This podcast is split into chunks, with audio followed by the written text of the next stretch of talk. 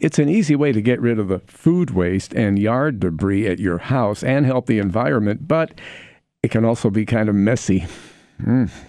Stinky, too. In fact, Rebecca talked about the right way and the wrong way to compost in those green bins with our environment expert, Peggy La Point.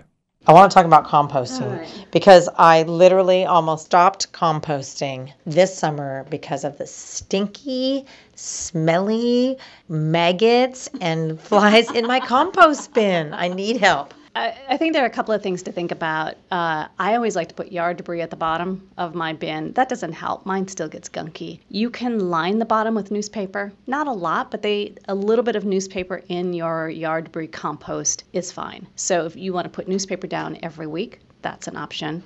Some people like to use the green bio bags for their food compost, and that keeps it contained. And then baking soda on the bottom might help as well. But again, that might keep it getting gunky if it's juicy. Let's put it that way. And then I have heard, I haven't called them for myself, but I've heard that haulers will pick up your bin, clean it, and return it for a fee. Now, I don't, I, like I said, I've never tried it. I don't know what the fee is. If that's a concern, you know, you can call up your hauler and say, hey, do you do this service and how much would you charge?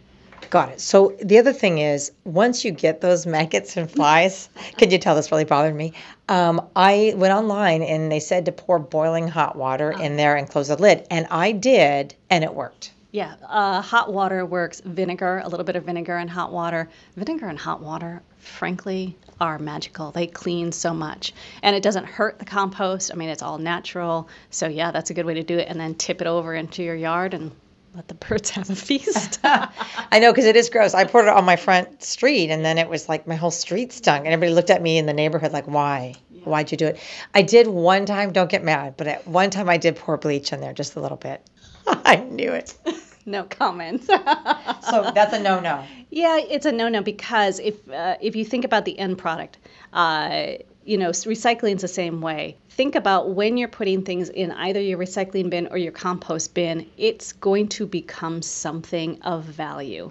So when it goes to the compost facility, they're turning it around. They're actually creating organic compost for farmers in the region, uh, specific to whatever crop they're growing. So if you think about it that way, um, you want the cleanest product and the best product. So only organics and no chemicals is the best way to go. I'll never do it again. Thank you, Peggy La Point. If you have questions about composting or recycling, we've posted the links at kxl.com. Click on blogs and on our KXL Facebook page. But here's your walkaway no bleach in the bin.